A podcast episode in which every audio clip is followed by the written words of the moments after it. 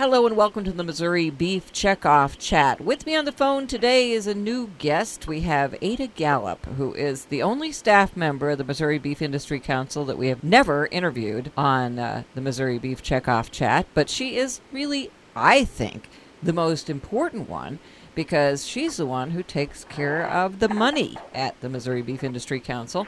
And that's what we're going to talk about today. How Ada makes sure that uh, the checkoff dollars that come into the Missouri Beef Industry Council are used appropriately.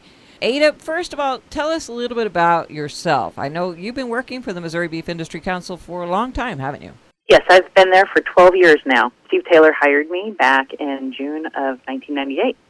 One of the things is that uh, you do an annual audit to make sure that the money goes where it's supposed to go, and, and this is required. Uh, it's my understanding. Tell us Yes. a little bit about this this audit, what you do, what you look for, and how you. I guess it's an outside uh, firm that comes in and does this. The Missouri Beef Industry Council does undergo two different types of audits.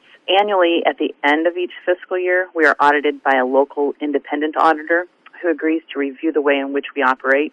This allows them to give assurances to the Missouri cattle producers as well as the Cattlemen's Beef Board that we are working within the guidelines of the Act and Order. And she will review all of the funds that come into our office from the time the monies arrive until they become a deposit, as well as track invoices we receive in the same manner to ensure that they are not only paid in a timely manner, but also that the procedures used to make deposits and pay our invoices are handled in a manner that allows for complete separation of duties between John and myself, since we are the two that handle the money. So, for instance, our executive director, John Clybaker, will code all invoices for payment. I will process the checks, and he signs off of them and gives them back to me for mailing. Our auditor will select a random number of these invoices and deposits to just kind of give a fair representation of these transactions, and she will track them to ensure that the mandatory steps that were prescribed by the CBB auditors are in fact being followed. Then, to further ensure that we are maintaining compliance with the Act and Order, our auditor will also send requests out to our bank to track our deposits and disbursements our attorney to determine if we have had any legal issues that required her services over our last fiscal year, um, our insurance agent to determine policies that we have in effect, as well as the Department of Agriculture, who is responsible for collecting and distributing the checkoff. She will present her findings to our board of directors at our October meeting. Um, at that time, she'll review all the details of the audit with them and answer any questions they may have. And in the 12 years that I have worked for the Missouri Beef Industry Council, we have consistently received a positive audit. And that just means that there has not been anything that has come to the auditor's attention that would ever require them to be concerned about the way in which the financial and procedures of the checkoff collections for the state of Missouri are handled and um, cause her to issue a negative statement.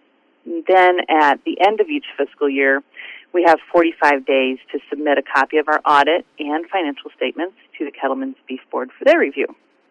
And then we are also audited every five years by the Cattlemen's Beef Board worth of receipts and disbursements. The CBB auditors cover the same things that our annual audit covers, only in a much larger scope. And as with our annual audit, we will be interviewed for processes and procedures, as well as undergo interviews to ensure that the staff of the Missouri Beef Council are not involved in any fraudulent activities. One of the important issues as far as the beef checkoff is concerned is to make sure no funds are used for any kind of policy issues. And that's one of the things that the audit shows. But also, it's important to keep that separation between the Beef Council and the Cattlemen's Association. Missouri Beef Council shares an office with the Missouri Cattlemen's Association. How is that handled to make sure that, that that's all cool with the, the act and order?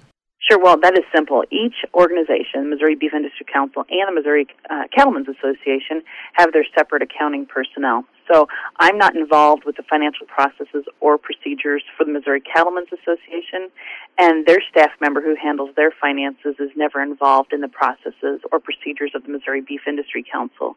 Um, we just simply reap the economic benefits that are derived from sharing office space as we work for the cattle producers of the state of Missouri. So it's a win-win situation for both sides.